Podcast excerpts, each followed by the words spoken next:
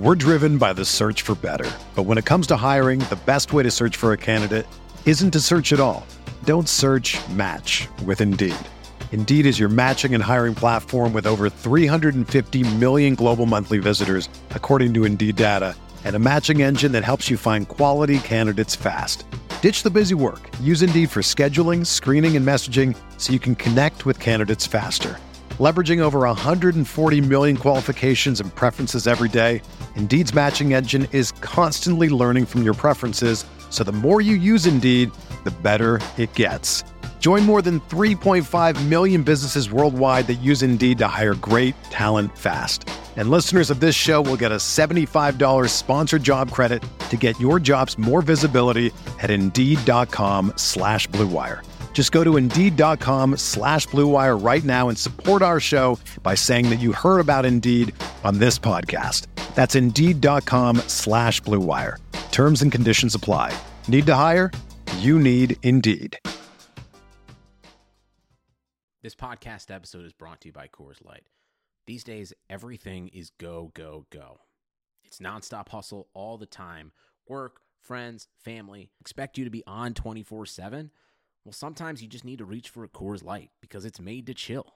Coors Light is cold lagered, cold filtered, and cold packaged. It's as crisp and refreshing as the Colorado Rockies. It is literally made to chill.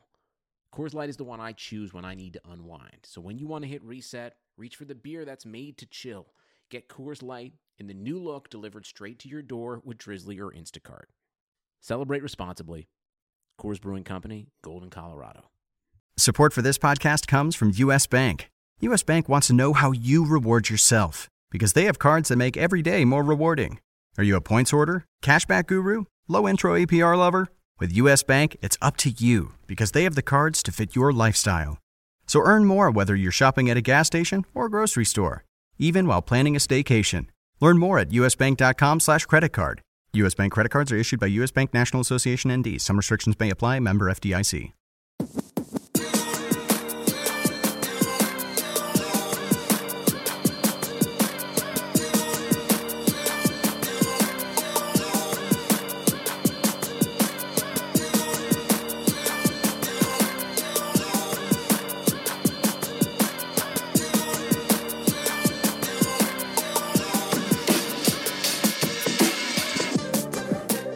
Welcome to the RotoWire Fantasy Football Podcast for Wednesday, October 16th. I'm Jeff Erickson here.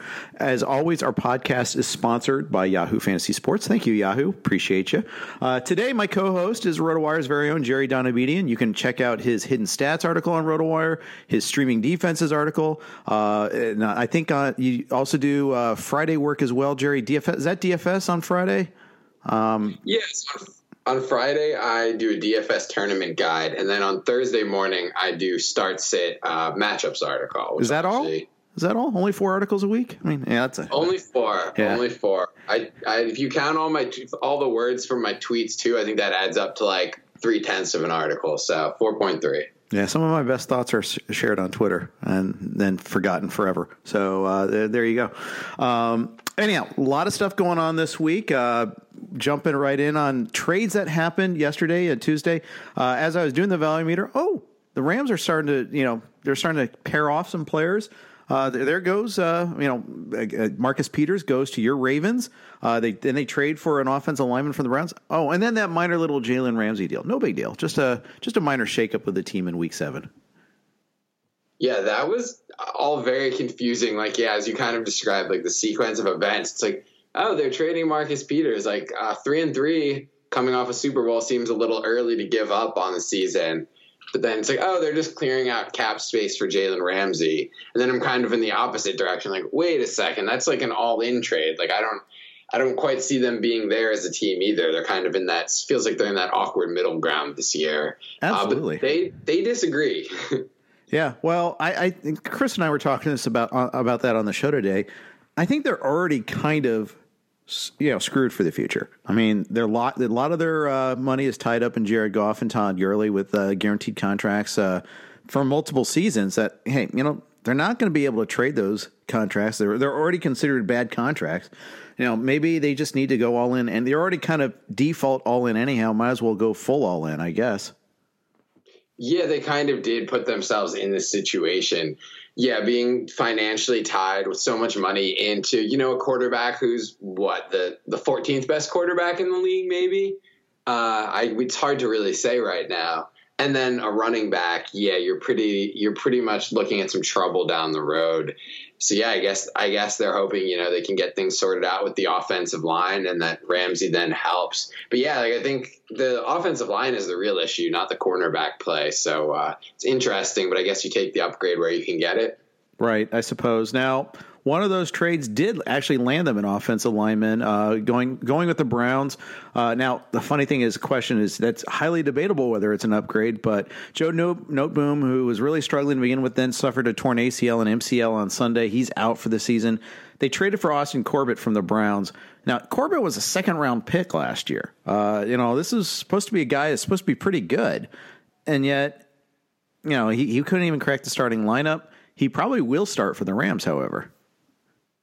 Yeah, it sounds like he will. Uh, yeah, he hadn't been playing for the Browns, but he is a, a, center and guard, and the Browns, for all the all the heat their offensive line has received, which I think has kind of been an overblown story. Maybe looking for some excuses for the real problems there. Uh, but their their interior line play has been pretty good, so you know maybe you can say that for him. But yeah, he is a guy who's in his second year, was picked I think 33rd or 34th overall, so you kind of wonder if that's you know how much of an upgrade it is. Uh, maybe an upgrade just in the sense of their left guard spot has been such a disaster since they lost Roger Saffold in the offseason that almost anything would be an upgrade. Uh, that's not not super encouraging for a team that has this all in mentality. Right, right. And uh, how many times do we see this that a team doesn't invest in their offensive linemen? They have all these great skill position players they they neglect the offensive line and they come it comes back to haunt them. It seems like it happens all the time. Yeah, yeah. With the, I mean, with the the Rams, it was a little surprising because they made such an effort to keep their core of players together. It was surprising to see them let Roger Saffold go in the offseason. You know, he'd been like a top five left guard, really. Uh, and now this year they've gotten like the probably the worst play at that position in the league from Noteboom, uh, and not much reason to think that whether it's Demby or Corbett coming in is going to be a huge upgrade. And I do think to some extent, like you know, the the decline at the other positions, they brought back four or five starters, and all those guys are performing at a much lower level than last season. So I give them a little bit of a break there that they couldn't have seen it. But like, hey, you take away a great player. Andrew Whitworth is how old? Thirty six now uh, maybe there were some signs that this line was going to take a big step back. Right. Uh, the, the, extent is surprising, but you could have seen it coming. Yeah, I mean, I, th- I, think you phrased it exactly right. You know, the decline was expected by how much. We always say that with the position players regress, but regress to what? Uh, well, same thing has to apply to other positions too. Uh, and maybe you know other guys that they brought in are underperforming what they thought they would do too, and that happens. Let's face it, the draft is hard. You know, it, it we teams whiff on the draft regularly. Even the even the Pats have had very mixed re- uh, draft results. It's you know trying to figure that out is not easy. Yeah, I think the draft is. Uh, I'm not not one of the guys who says the draft is all luck, but like I think the difference between the best team and an average team is like you know 10 or 15 percent better that really it's you know the system the coaching and the quarterback position are the things that are going to allow you to do what the patriots have done that you can't really count on success year after year with the draft. But if you do hit, you know, you hit a couple of like a quarterback, like you hit a Russell Wilson in the fourth round, you can afford to make a lot of mistakes and still be competitive. That's right. That's right. Um, and you know that, that's like such a windfall when that happens too, because of the rookie contract rules, because of you know just how expensive it is to get a, a veteran quarterback. And look at the cost of Kirk Cousins. Look at the cost of Matthew Stafford and the cap cost associated with those guys.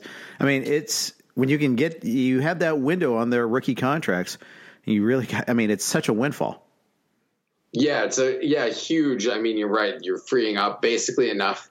You know, com- if you compare what Kirk Cousins is making, uh, what Matt Ryan's making to what you know Lamar Jackson is making, or you know even Josh Allen. I know he hasn't been very good, but just in terms of the cost, it's basically enough to sign two premium players at other positions, like a legit left tackle and number one wide receiver if that's the direction you go with it. That's right. That's right. So you know it just it really does shape all the franchise building and it that's why we talk about all these quarterbacks that we can see that they probably aren't going to be great but we still push them up in the draft because every once in a while a Wilson hits, you know, or you know, and and le- and lower rounds even sometimes too.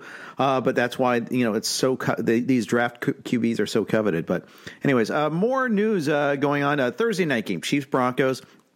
Chiefs have been racked by injury lately, and they have a number of guys that already been declared out for this week, including Sammy Watkins again, uh, pulled hamstring on this one here, or hamstring issue is on this one. It's not just him though; it's also Kendall Fuller, Eric Fisher, Chris Jones, Andrew Wylie. That's a lot of guys out for this game. Yeah, the injuries are really piling piling up for them, uh, and yeah, Chris Jones is one that maybe won't get as much attention. But like, this is not a it's not a defense that can afford to lose anyone. Um, and even Kendall Fuller, a slot corner who hasn't been as good this year as he was the past two years. I mean, yeah, I can. I kind of was surprised when I saw the line that the Chiefs were only three point favorites. Uh, but when you look at all those injuries, uh, and on the other side, you look at Denver probably having Emmanuel Sanders back a few days ago. We weren't sure about that. Uh, you can you can see how this could like shape up as a close game, and yeah, pretty much anyone can run the ball on the Chiefs. So the Broncos, who actually have a pretty pretty good running game, I think we'll have some success there. Yeah, for sure. And meanwhile, the Chiefs' offensive line quietly hasn't been that great lately because they've been banged up in their own rights. Uh, and I kind of wonder if that's going to be the case. Uh, you know, on, on Thursday night, I, I kind of worry about them a little bit there. Whether they're going to be able to protect Mahomes. Mahomes has been banged up the last couple of weeks. Wylie out again, Fisher out again. Eh, that's tough to overcome. Yeah, the Chiefs really, I mean, you know, the, the Tyreek Hill absence, which is now over being the big thing. But, you know, with Mahomes, with the ankle, with the offensive line being banged up, Chris Jones, uh, this is a team that I think in six weeks we're going to be talking about how awesome this team is again, just like we were. Yeah. You know, in week one, week two, just like we were for most of last season. But right now, this is a beatable team. I mean, the last two teams that played them beat them. Uh, and right. you know those were, those were better teams than the Broncos, to be fair. But uh, you know, not much better though. I mean, I think the Broncos are actually pretty good. I mean, they're two and four, but they had leads inside of two minutes in two other games, and, and at least in the Bears game, at a very cheesy, you know, roughing the passer penalty, basically kept that drive alive. They could easily be four and two.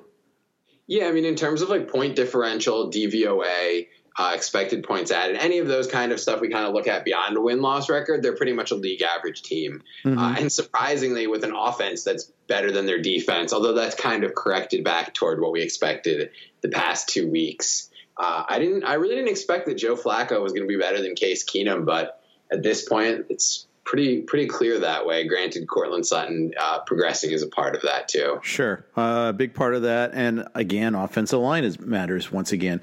Uh, Trent Williams not being there for uh, Washington, that's a huge, huge, huge deal, and that's one of the mysteries to me. Is like, why are they, why is why are they being stubborn? Why aren't they going to trade him? And then he clear, made it clear he just doesn't want to play for them. Um, is it just they think they're going to you know make him feel worse by okay, fine, we you won't get to play for anybody then?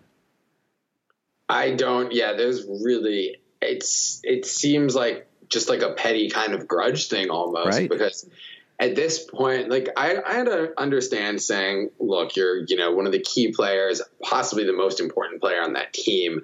Uh, although you guess you'd say if an offensive lineman's your most important player, you you got some issues to begin with.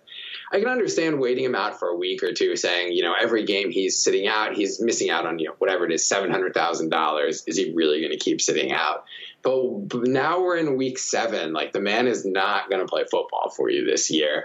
Uh, and someone will still probably give you a second round pick, maybe even a first round pick for him. Like, right? Not take it. Even if he comes back, what's it matter? You're not going anywhere. Like, it might be the difference between four wins and five. We just saw this with Lev Bell last year. I mean, at what point are organizations going to say, okay, well, let's cut our losses then? I don't know. It just it seems to me like it's pretty clear he will not play for you. But uh, and maybe they're just posturing. Maybe they really are trying to get a better a better offer. But he's missing out on all that great culture they have there, though. I don't know. Not just seven hundred thousand dollars per game, but great culture too. Yeah, it's supposed to be has a reputation for being just a, a lovely work environment and. Uh, you know, if you get hurt, which you definitely will, uh, they take great care of you. So their health, your health is their priority. I, I saw that. Um, you know, I think there was even a sign on the wall saying that, so it's got to be true. But you know, oh well. The NFL season is in full swing at Yahoo Daily Fantasy Sports. There's a million reasons to enter the free Yahoo Cup on Daily Fantasy, and they're all dollars. That's right. Yahoo Cup is free to enter, and a perfect lineup will win you $1 million every week of the football season. It's easy as entering the contest and picking your players. If you're over 18 and a United States citizen, there's no reason why you shouldn't take your shot. Yahoo Daily Fantasy Football has new contests every week with guaranteed cash prizes. Even if you don't score a perfect lineup, you can still walk away from a game with a little cash. Choose Yahoo Daily Fantasy today. Get started now at yahoo.com slash daily fantasy. I'm Jeff Erickson. My guest and co-host today is RotoWire's very own Jerry Donabedian. We're breaking down a lot of uh, Week Seven right now. Uh, Jerry, uh, a couple of other games that I thought were kind of vexing this week when trying to do my rankings. Uh, we, we, talked a little bit about the Rams, and they're actually one. Listen, I d- disagree hard on that game. He's taking the Rams. I'm taking the Falcons. I, I think this is a case of home road. Uh, the Falcons and the Vikings, to me, are two teams that are really home dependent. Uh, that you send them out on the road, and both in, in Atlanta's case, they've been on the road a lot. They're just a different team out there. Yeah, the I mean the Rams uh, with their reliance on like getting up to the line and snapping the ball quickly, having everything communicated quickly. They're definitely like their strategy just kind of lends itself to working much better at home, and they don't have to deal with the crowd noise uh, and rely on hand signals uh, which is kind of a problem for them, like being at three and three and trying to sneak into a wild card. Like they're, you know, a team that really is trying to get a bye week uh, and stay in that comfort zone at home. Yeah, I don't. Just both of these teams right now are you're kind of like there's sort of just gross. I mean, the Rams, I guess, have some upside. Uh, and you look at maybe that, you know, even though this is on the road, and we've seen that Jared Goff's numbers on the road have not been good the past couple of years, but he's playing the Falcons defense, which has been like the ultimate get right spot for every other quarterback this year. Uh, so maybe some optimism there. But yeah. yeah, in terms of the Rams being three point favorites on the road, I don't see the Falcons as being that bad of a team. I think they're a bad team, but they're losing close games mostly. It's not like they're getting blown out every week. Right. Uh, so I, I would I would take the Falcons and getting three points there certainly. Yeah, I don't think they're special bad like my precious Bengals or the Dolphins or the, or the Redskins. You know, I don't think they're in, in that category. Um, other one is uh, Detroit hosting Minnesota. Big division game. Uh, every game between these four teams seems like a big game right now.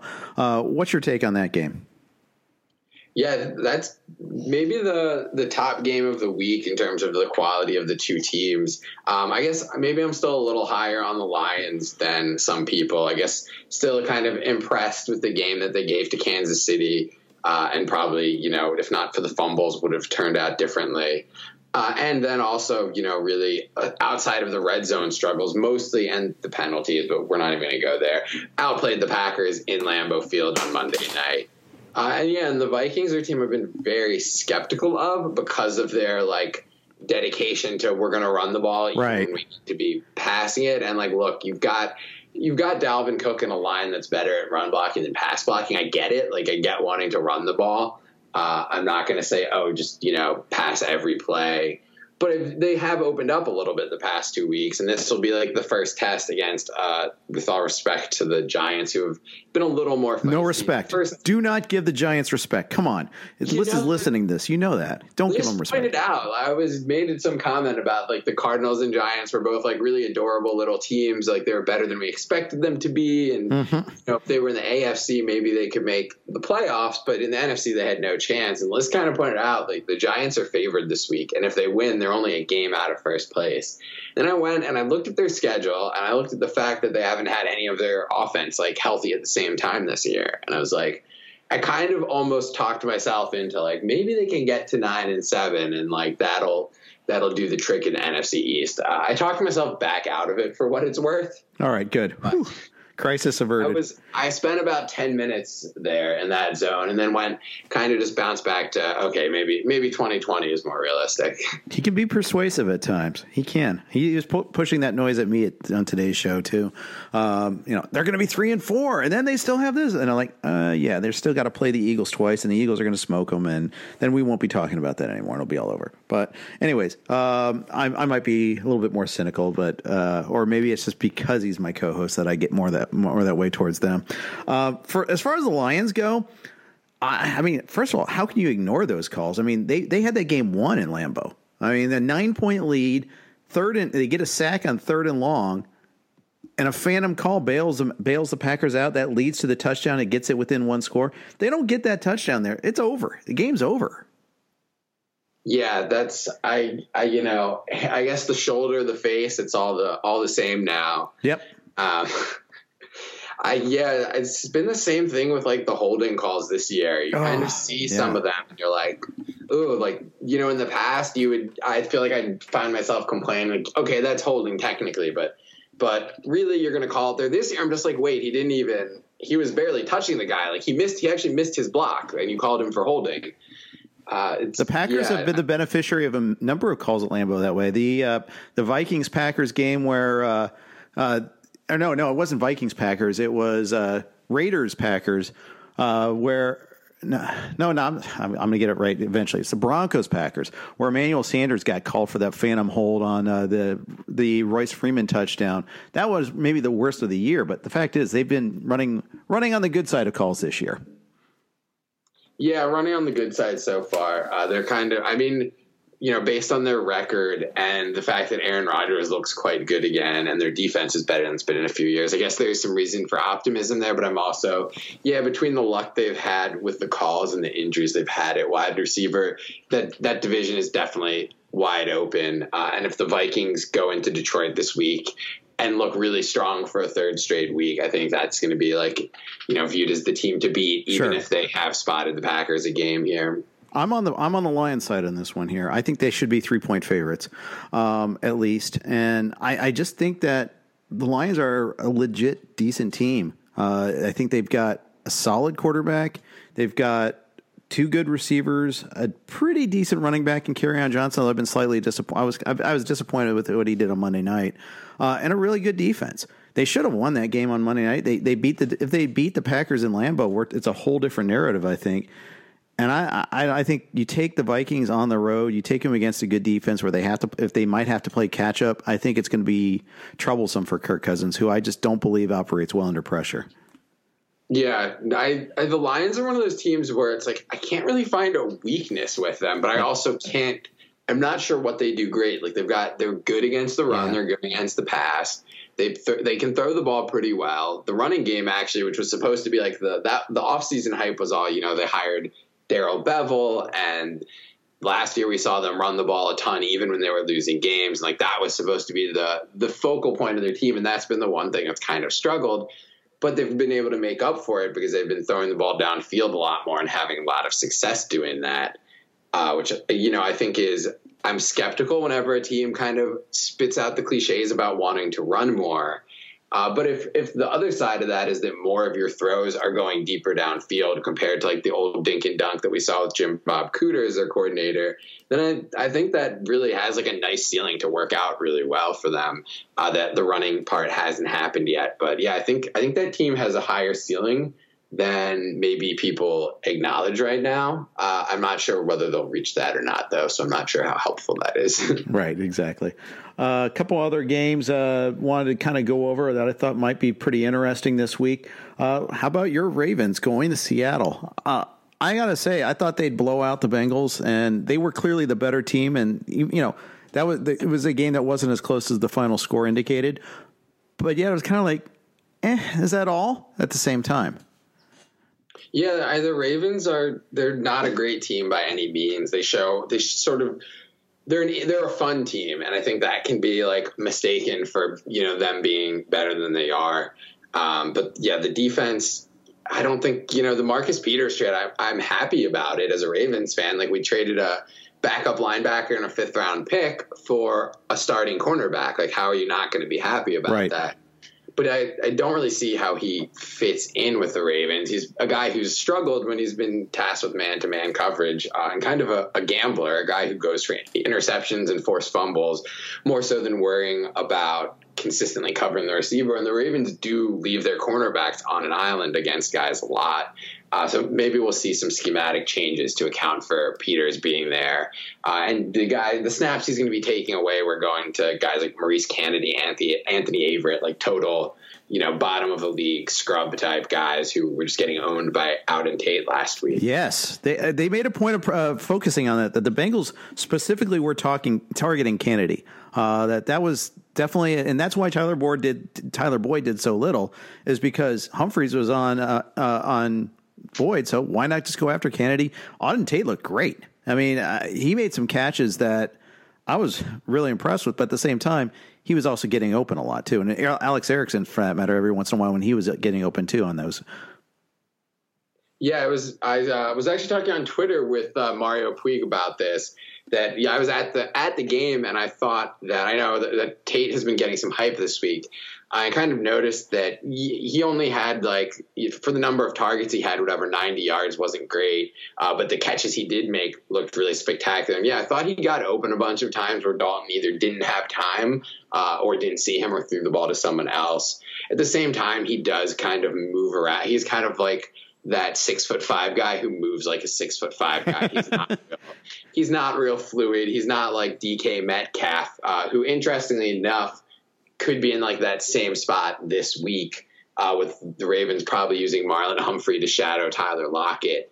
Uh, and then taking their chances with the outside guys for the Seahawks. So it's something to consider if anyone's got like a, a tough lineup decision with DK Metcalf. Although hopefully it's not someone uh, that we're like relying on in our lineups. I don't don't think a, a favorable uh, cornerback matchup is quite enough to get him in there in most leagues, but no. worth considering is like a, a, tough call in the margins for deeper leagues. Yeah. Now uh, on the other side of the ball, so well, looking at you know looking at the Ravens and Lamar Jackson going to Seattle, you know when they when he's faced credible defenses in the past, and I think Seattle qualifies as that. Although I don't think they're fearsome, but they're credible you know, he's actually had some trouble throwing the ball. Uh, that you know, diagnosing coverages, uh, fending off the pass rush. I think about the Pittsburgh game, uh, and I feel like that this game could kind of line up in that sort of quadrant. Yeah, he, I mean, yeah, against better defenses, he really has in terms of the passing. What we've mostly seen is him beating up on lesser defenses, and then against better. Well, last week against the Bengals, kind of he was successful passing and rushing, just not so much in the red zone. Uh, but yeah, no, the Seahawks are a, a, decent, at least a functional defense, and looking at possibly playing without Marquise Brown for a second straight week, you know that's okay against the Bengals. But look who the other receivers are: Willie Snead, Seth Roberts. Like, you know, he's not going to be getting a lot of help from his receivers this week. And even when Marquise Brown is healthy, wasn't getting much help from them. Uh, so yeah, I think I think this is going to be a game where the Ravens are going to need to win it with a rushing attack, and that becomes problematic if you're down by 14 points, you know, in the second half. Yeah, absolutely, absolutely. So I guess the thing is, don't fall behind. That's your trick. Unfortunately, Russell Wilson's playing about as good as he's ever played right now. Uh, he he just looks so good every single week right now. Yeah, I actually saw uh, earlier on Twitter Marlon Humphrey tweeted something about. He basically said we always talk about how we don't want to play Lamar Jackson. This week we get it a look at you know what Lamar looks like two years like further down the line, or basically something that I was just like, ah, oh, really? Like basically our best player is already saying that you know it's gonna be it's gonna be a tough week. So uh, yeah, but yeah, that's that's probably an accurate based on the state of the Ravens defense and Russell Wilson just being out of his mind this year. Right, probably probably accurate. Exactly, and the thing is, the Ravens aren't bringing as much pressure as they have in the past. They're not creating turnovers as much as they have in the past. Uh, this is not what you'd exactly think it, uh, the defense was before. Yeah, I think that I think there is still some adjustment to the talent level being down. You know, the past few years, the Ravens have been up near the top of the league in blitz rate, which is great for you know creating turnovers and sacks. But if your cornerbacks can't cover guys for two to three seconds, then you're going to get burnt by it. And yep like we've seen with you know teams picking on the same guys, Maurice Canady and Anthony Averett over and over again. Uh, whether Marcus Peters can help that or not, I don't know. I'm not optimistic that five days after a trade he's going to be ready to help that. uh, but at least long term, maybe because they've already got you know one guy, Marlon Humphrey, playing at a really high level at cornerback. Exactly. But yeah, I don't, I don't see, I don't see how you know this pass rush without that doesn't have that dominant pass rusher at all. Uh, that's going to be problematic against Russell Wilson on the road. Yeah, I think so too. What's your projection on the final score in this game? My my optimistic pro- no, I'll give you my real projection. Uh, Seahawks twenty seven, Ravens twenty. Yeah, I'm, I'm about the same neighborhood as you there. Um, I think the yeah, I think the Ravens will put some points on the board, but I just think Wilson's too much. Uh, I just and they got Carson going too, and that's just I underestimated Carson this year. Uh, I don't have him anywhere, even when you know, even early on when he was affordable, I still didn't grab him, and that was my mistake. But you know, I, you know, later on he was going to the third round, I just wasn't there for that, and it turns out I was wrong. Yeah, right there with you. My I was viewing that as like an uncertain backfield that you know Carson and Penny were both going to have roles, and I was like, well, when there's uncertainty, I'll just take the cheaper guy, you know. Yep. Uh, and also, I think skeptical of the way Carson runs. It's so brutal, kind of like a Marion Barber type running style, where it's going to be hard to stay healthy, uh, and also maybe sometimes hard to hang on to the ball. But he seems to have sorted that out a little the past few weeks. Exactly. But yeah, maybe the real lesson there is if there's uncertainty, just like, and it's in an offense with Russell Wilson that loves to run the ball, maybe you just draft both guys and don't try to take a take a hard stance on it. Just take a stance that like, well, it'll one of them will work out. Yeah, just steer into it. I like that idea. All right, already knocked out of your survivor pool? Do you end up losing early in the season, feeling like your success is mostly based on luck? Wish there were some alternative where you could use your actual fantasy sports knowledge as opposed to relying on whether a team wins or loses? Well, now there is. World Fantasy Pools brings you the first of its t- kind game type, stat based survivor pools. World Fantasy Pools takes the traditional concept of survivor pools that players are familiar with and adds in a more exciting twist. Instead of choosing a team to win a game, you will use your fantasy knowledge to choose an, an athlete to achieve a designated stat line. Achieve the stat line, and you advance. Fail to, and you will be eliminated. Be the last to survive and or make it through all rounds to win it, or split the entire prize pool. Just choose one athlete each round to achieve a designated stat line to advance and win. It's that simple. Sign up and play today at www.worldfantasy.com worldfantasypools.com. All right. Jeff Erickson here with Jerry Donabedian. Jerry, you do a couple articles on Tuesday uh, that help me with my value meter each week uh, the hidden stats article and the streaming defenses. I'm going to start with the easier one first streaming defenses. Easier for me because I, it, it's great now that I, I look at. I do my rankings first. My process is I you know I look at the news, look who's out, who's been added, and all that sort of stuff. I then I do my quick and dirty ranking. Then I check your article, and honestly, I'm matching up with you more than I thought I would, it, eh, more than I have in years past. I feel like we're sharing a brain this year. Hey, yeah. I mean, I guess uh, that's it's been working out pretty well. I think the there's not really a big secret to it, but I feel like that in terms of like the success of the recommendations that that article has definitely been the the had the best track record of anything I do. I mean, honestly, a lot of it is just looking at the implied totals for teams. Uh, you know, picking on basically offenses that have low implied totals. And yeah, and my kind of, if I just sum it up in one word, is that or one sentence is like the the quality of the quarterback and the offensive line is much more important than the quality of the defense facing them. Yes, I mean that's the whole key to streaming, right? I mean the fact is we're not spent, you know, we're not drafting the Bears, we're not drafting the Pats. You're you're streaming. Now, turns out drafting the Pats has been the best strategy of them all so far this year, but. Uh, you know, it's been there's been a successful stream almost every single week. Yeah, I was gonna say drafting the it's like drafting the Jaguars two years ago was the best strategy, but no one you know, that wasn't the defense that if you drafted defense early you got. Like it's hard right. to it's not like, you know, the at the positions there's more predictability from year to year in terms of results and we can usually see when the breakouts are coming. Right. Uh, I think a lot of people drafted the Pats looking at how soft their early schedule was. Uh, and that was certainly something that it was talked about a little bit before the season. But yeah, I think with the with the weekly streaming, like last year, uh, I don't play in that many leagues that actually use a defense. But like in my main home league last year, I actually went back and calculated, and just using the streaming picks that I wrote about in my article, I actually ended up with more points than the Bears scored over the course of the season. Nice. Uh, this this year, I'm off to. I'm not. I don't think I've scored quite as many as the Patriots have scored by streaming, but more than more than any other team. So yeah, like, and this year probably is you know better than ever for it with the Dolphins. Bengals, the Redskins just being so far below the rest of the league. Yeah. Uh, although now you're like getting to the point where you almost have to stash a defense two weeks in advance, which I did this week with the Bills defense because I knew that a lot of people dropped them when they went on bye. So I went and picked them up knowing they were going to play Miami the week after, which normally I don't really advocate for that. Like I don't think it's, you know, I don't think you need to do it. Like I think just one one at a time each week there's always something decent available but I viewed this as sort of the the rare exception this week where the Bills or 49ers based on their matchups and strength of their defense were worth stashing. Right. And you know the the Dolphins also aren't just merely bad, they're special bad. I mean, it's they're starting Fitzpatrick again this week, which means you can lock in a couple of turnovers because he will make a bad throw every once in a while. You just can count a count on that.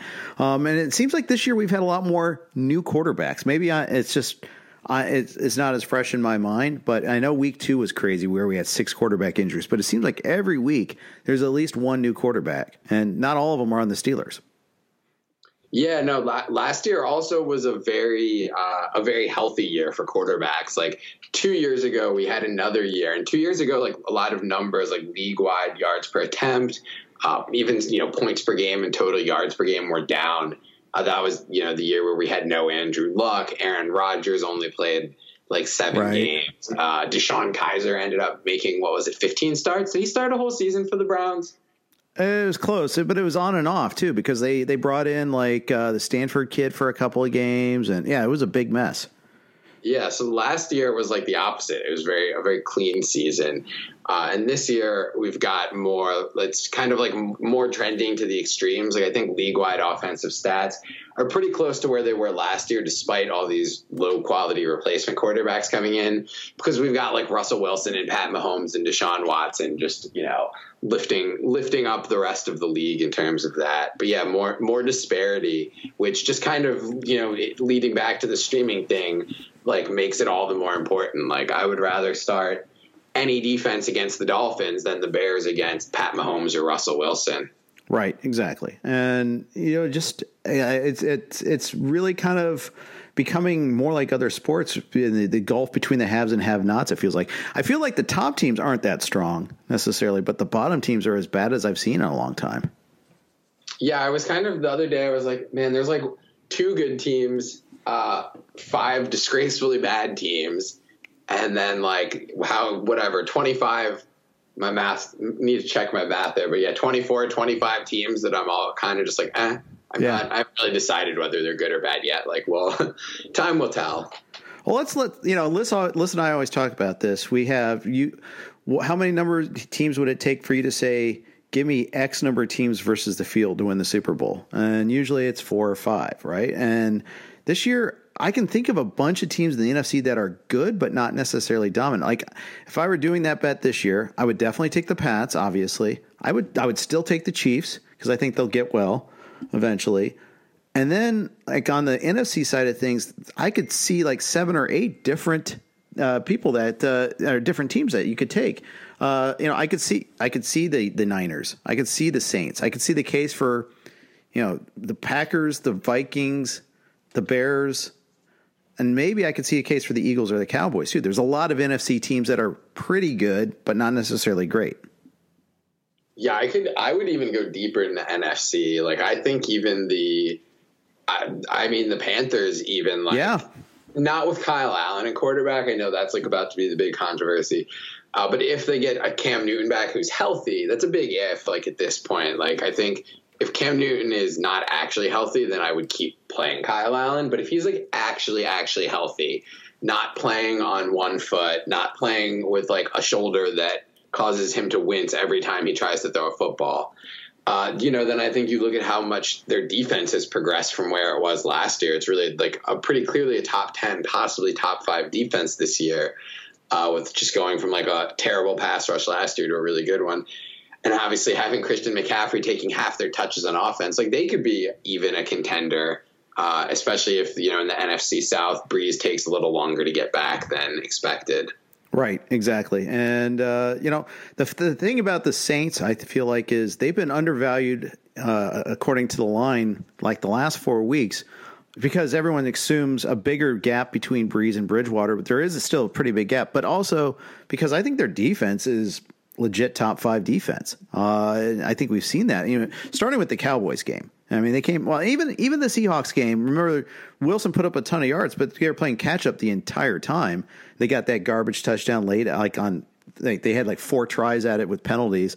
Basically, okay, we're going to make sure you get this last touchdown. It's not going to affect any of the lines, but well, it might affect an over. But uh, it just kept going and going, and that piled on the yards. But at the same time, I think the Saints they're really a good defense. Yeah, they kind of won me over last week. I kind of been on the fence there because they were so bad the first couple weeks. Uh, and then, yeah, they played really, really well against the Cowboys and then the Buccaneers. And we've kind of seen this. Like, didn't they do the same thing the last two years? Basically, yep. like their first two weeks, they gave up like 80 points. And then the rest of the season, they were like uh, totally playoff caliber, pretty consistent defense, maybe give up some passing yards, but not you know usually when the other team was playing from behind already. Right. Week one that was a hell of a game but it was also fresh in our mind. You know it might we, we might the part that sticks out is you know how easily both teams move the ball in the two minute drill and we're like oh these defenses what are they doing?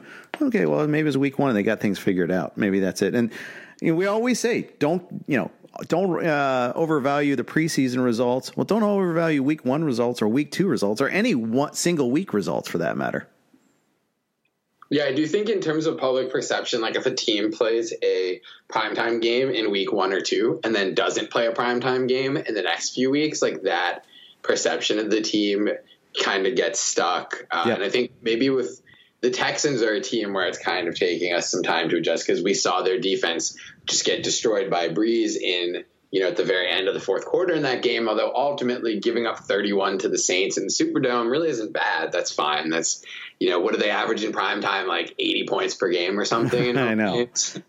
Uh, yeah, and looking at what the and then I guess the next week or was it week three, the Texans barely beat the Jaguars. And like, how did you know they're home against this guy Gardner Minshew, whoever he is? Like, but like, hey, we look at it now, it's like, well, Gardner Minshew isn't so bad. Like the Jaguars maybe aren't quite as bad as we thought, and yeah, some of those results are more easily explained. Uh, and then of course just the issue of it being a one week sample anyway. Exactly. Uh, speaking of the Jaguars, uh, they go to Cincinnati this week and get to face a team that is without their top two cover corners. They don't have any NFL linebackers worth speaking about. Uh, they have a couple of guys that are quad A linebackers, but uh, you know they can't cover anybody in the in the passing game. Uh, you, are uh, you're, you're a Ravens fan. You saw how easily uh, Germaine Pratt was getting beaten coverage. Uh, Mark Andrews was so wide open all the time. Anytime they threw to him, uh, I think this could be a big Minshew week, but it also could be just they're running it so successfully with Fournette. I I actually think this could you know Jacksonville could put up 35 easily to this week.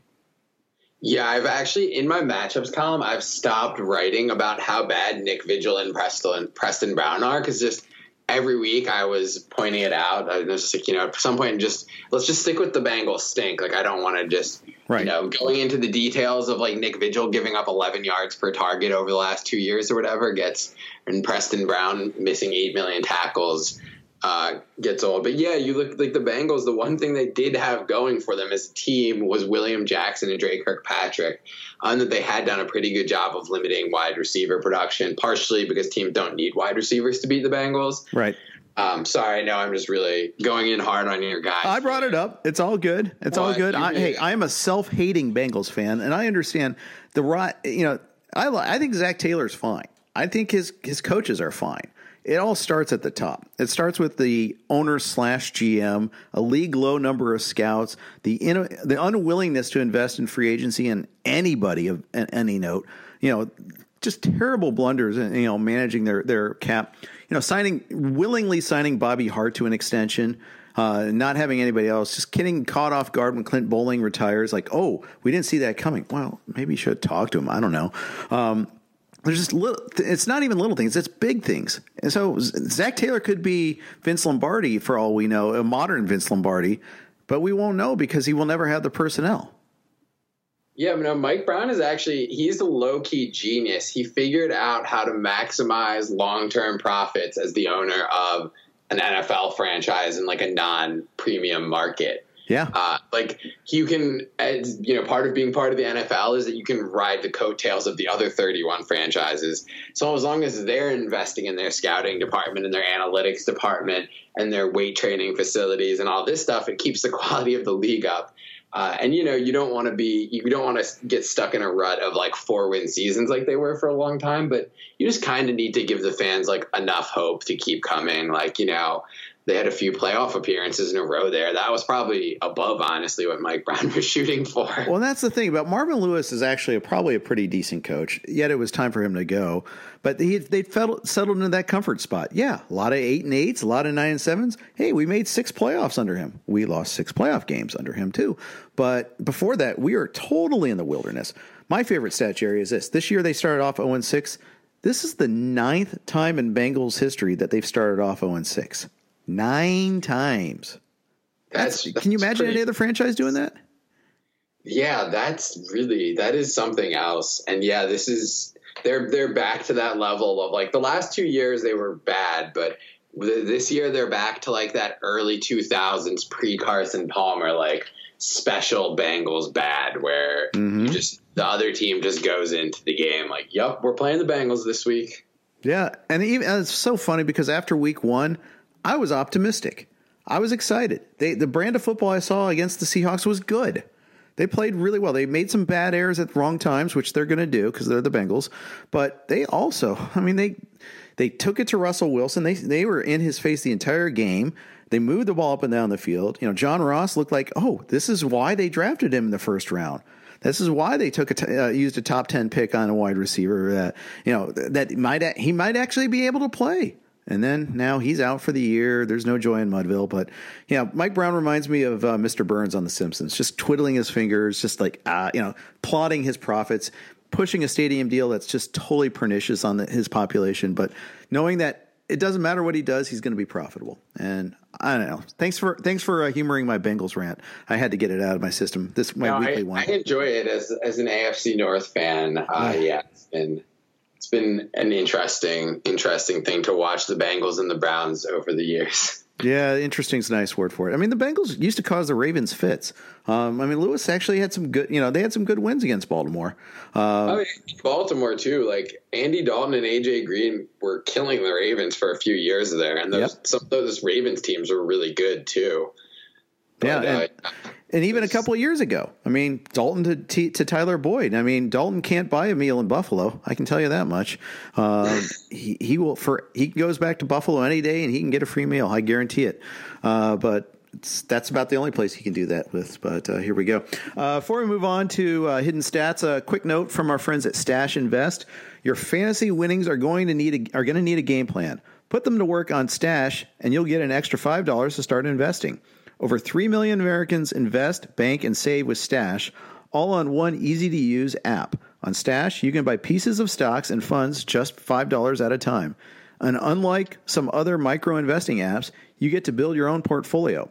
Your stash also includes access to a smarter, simpler bank account that actually works with your investment account and can help you save and spend smarter. Want to plan for a better financial future? Stash also offers retirement accounts and investing accounts for kids. Stash can even t- help teach you how to save and invest confidently with simple guides, articles, challenges, and personalized guidance. Stash is a financial home for all your money needs, and they'll even give you $5 to invest if you join today. Stash, one, at, one app, unlimited opportunity. Investment advisory services offered by Stash Investments LLC, an SEC registered investment advisor. Debit account services provided by Green Dot Bank, member FDIC.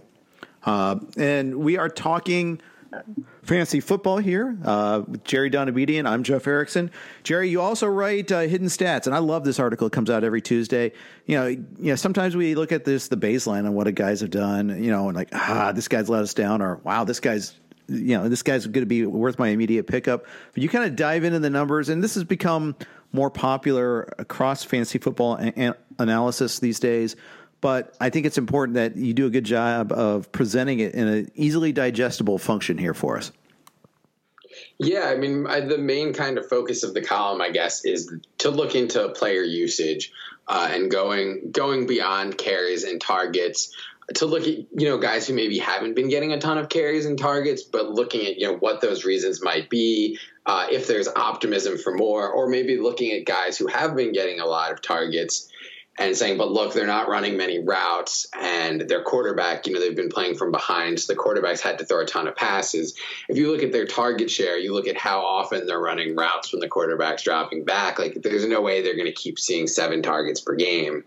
So yeah, just looking at, and I think really in the last like two or three years, like demand for that depth of information has really grown. Like a few years ago, like even just looking at targets was almost like taking it, you know, beyond like you know you're looking at volume, not just production. Now people want like the volume behind the volume. Right. Uh, so trying trying to present that in a way that's you know able to maybe try not to necessarily jump to conclusions, but at least you know help people in a direction if they've got some tough fantasy decisions to make.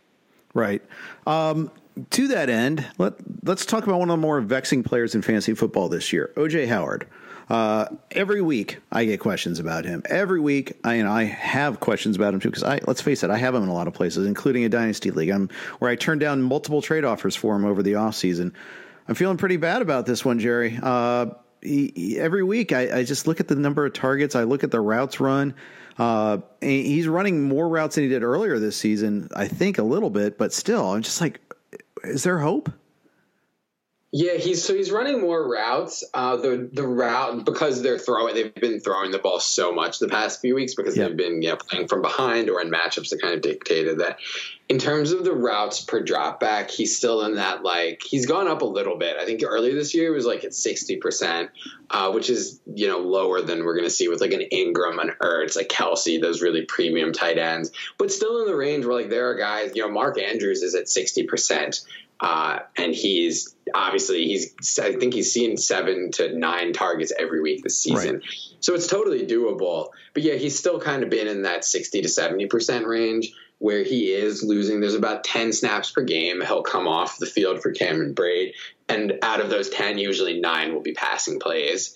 Uh, and then they're also using him as a pass blocker a handful of times per game. So like he's still running routes, but not a ton. And just the concentration of the targets there has been so heavily to Godwin and Evans. Uh, I I actually think that at this point he's sunk so low that like I would view him as a buy low candidate. But like you're, you know, that's probably more of like a dynasty league consideration or a you know 16 team league. Like I, he's not someone who at this point it's like if he's only getting targeted on 12% of his routes and it's been six games and 200 over 200 pass attempts for Winston at some point it's like look this guy just isn't the priority there. Right. I think so too. Um, and his ability to block actually works against him. You know Brate's never asked to block. You know it's just he just gets to go out and run his routes. Whee! Uh, and Howard has to actually stay in and do the dirty work and that works against him because he's actually you know because he's actually better than Brate at that yeah, yeah, and I think you see like the opposite with someone like Mark Andrews, like the fact that he at Oklahoma he basically played slot receiver, right? You know, 250 pound slot. Uh, and so the Ravens kind of brought him in, and they also already had Nick Boyle, a blocking tight end, and Hayden Hurst, who's sort of more the middle ground, was their first round picks. Like they've never really asked Andrews to right. learn to you know, become a better blocker. He's you know he's okay at it. So, but yeah, he gets most of his snaps are in the slot, even some out wide whereas OJ Howard is you know taking more inline tight end snaps. So that's how you see like Howard is playing 50% more snaps than Mark Andrews and seeing one third the number of targets. I, I think there's also you know a talent part of that too. I think maybe OJ Howard isn't quite the football player that we thought he was. Um, mm-hmm. I know that's not not the popular opinion. It's mostly blaming Bruce Arians, and I do think that he's. I do think Howard has been misused. I think there's some truth to that. Yeah, uh, but I he might just not be a good enough route runner, reliable enough pass catcher to really demand targets. Yeah, that's also true. And let's face it. I mean, Evans and Godwin versus an injured Brown and Willie Snead and you know dot dot dot. I'm trying to even think here. Boykin, I guess, would be your number three in Baltimore. Uh, you know, it's definitely not the same comparison there. I mean, you've got two yeah. legit great wideouts for Tampa. Yeah, the Ravens have no choice but to give Mark Andrews, uh, you know, seven to ten targets per game. There's no. The only other choice is to run the ball seventy percent of the time instead of sixty percent of the time. Yeah, exactly. Exactly right. Um, so let's look at a couple other ones. You know, the Philly backfield is another one that I think vexes people at times. If you're a Miles Sanders owner, you're like, okay, we saw that Detroit game where he got so many snaps and all that. Okay, I'm ready for the goodness to come down. And then he makes one bad cut on his first carry against Green Bay, and all of a sudden we see Jordan Howard in there for most of the rest of the day and had a monster game on that Thursday night game. Uh, and Howard versus Sanders is going to be something I think that's going to bug us all year. Yeah, I think so, and I'm I'm really surprised that I haven't seen more Jordan Howard hype because his breakout was a three touchdown game in yeah. a prime time game against a good team. That's usually like that checks all the boxes for a guy who's going to go instantly from being not thought about to overvalued. But I haven't really seen that. Um, I he seems like a guy that people just are never quite able to get excited about maybe just because of the you know the lack of pass catching contribution.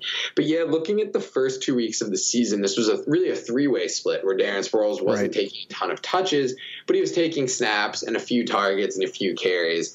Uh, and when you're talking about a three way split, like just having that third guy, even if he's only taking a little, it really hurts us for like you know our fantasy lineups, limits the upside there but it was more in Sanders' favor. And ever since that Green Bay game, we've seen it going more in Howard's favor. Uh, so yeah, I think he's he's a guy who you look at the goal line work and the fact he's getting most of the carries behind a good offensive line. Uh, I think more, you know, I don't think he's quite viewed as that way, but I'm viewing him as like at least a back end RB two, uh, possibly even mid range RB two.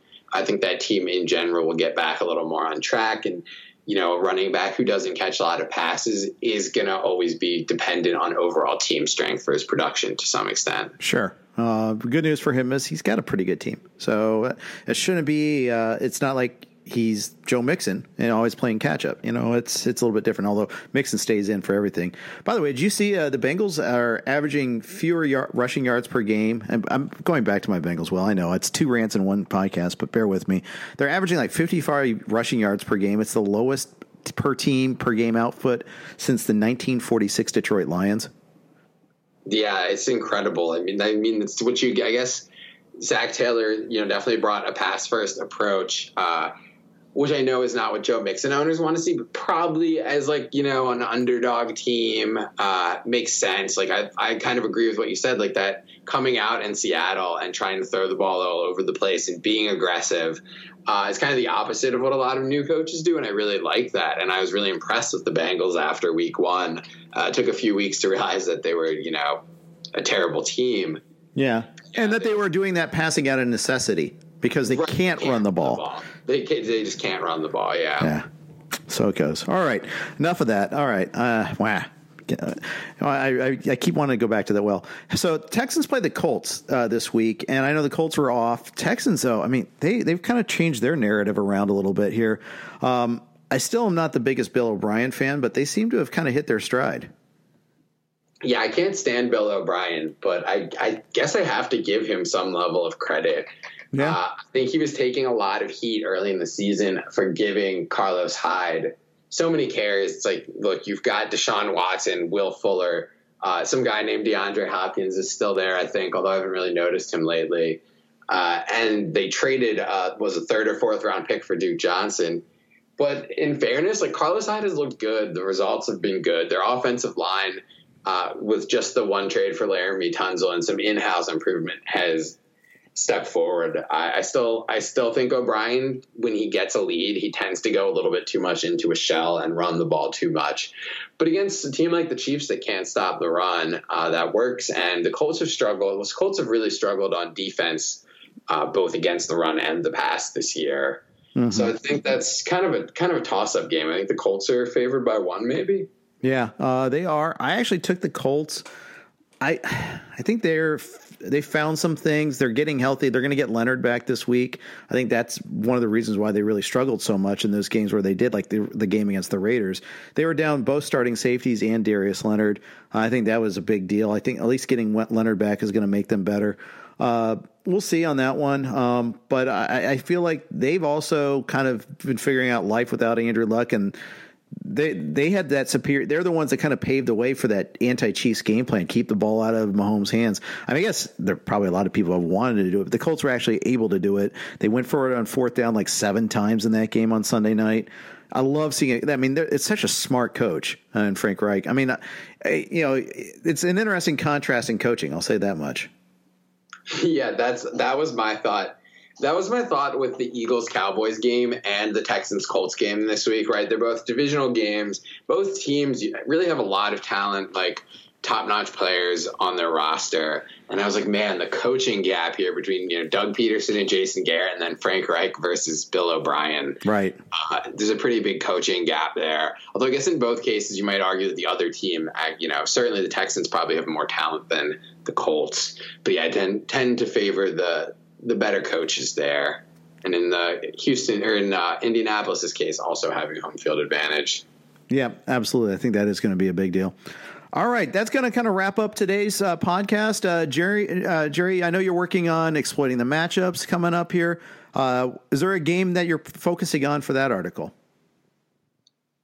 Yeah, well, I'm I'm actually the Thursday night game. One thing that I'm kind of interested in is we talked about the Chiefs and how susceptible they've been to the run, and the fact that with all these injuries, like teams are able to hang around a little more. Uh, and I think Royce Freeman is someone who's played reasonably well this season, and he's over the past few weeks has taken some more of those passing down snaps from Phillip Lindsay, run more routes the past three weeks, whereas Lindsay was running more earlier in the year, and it finally showed up in the target and catches department this past week.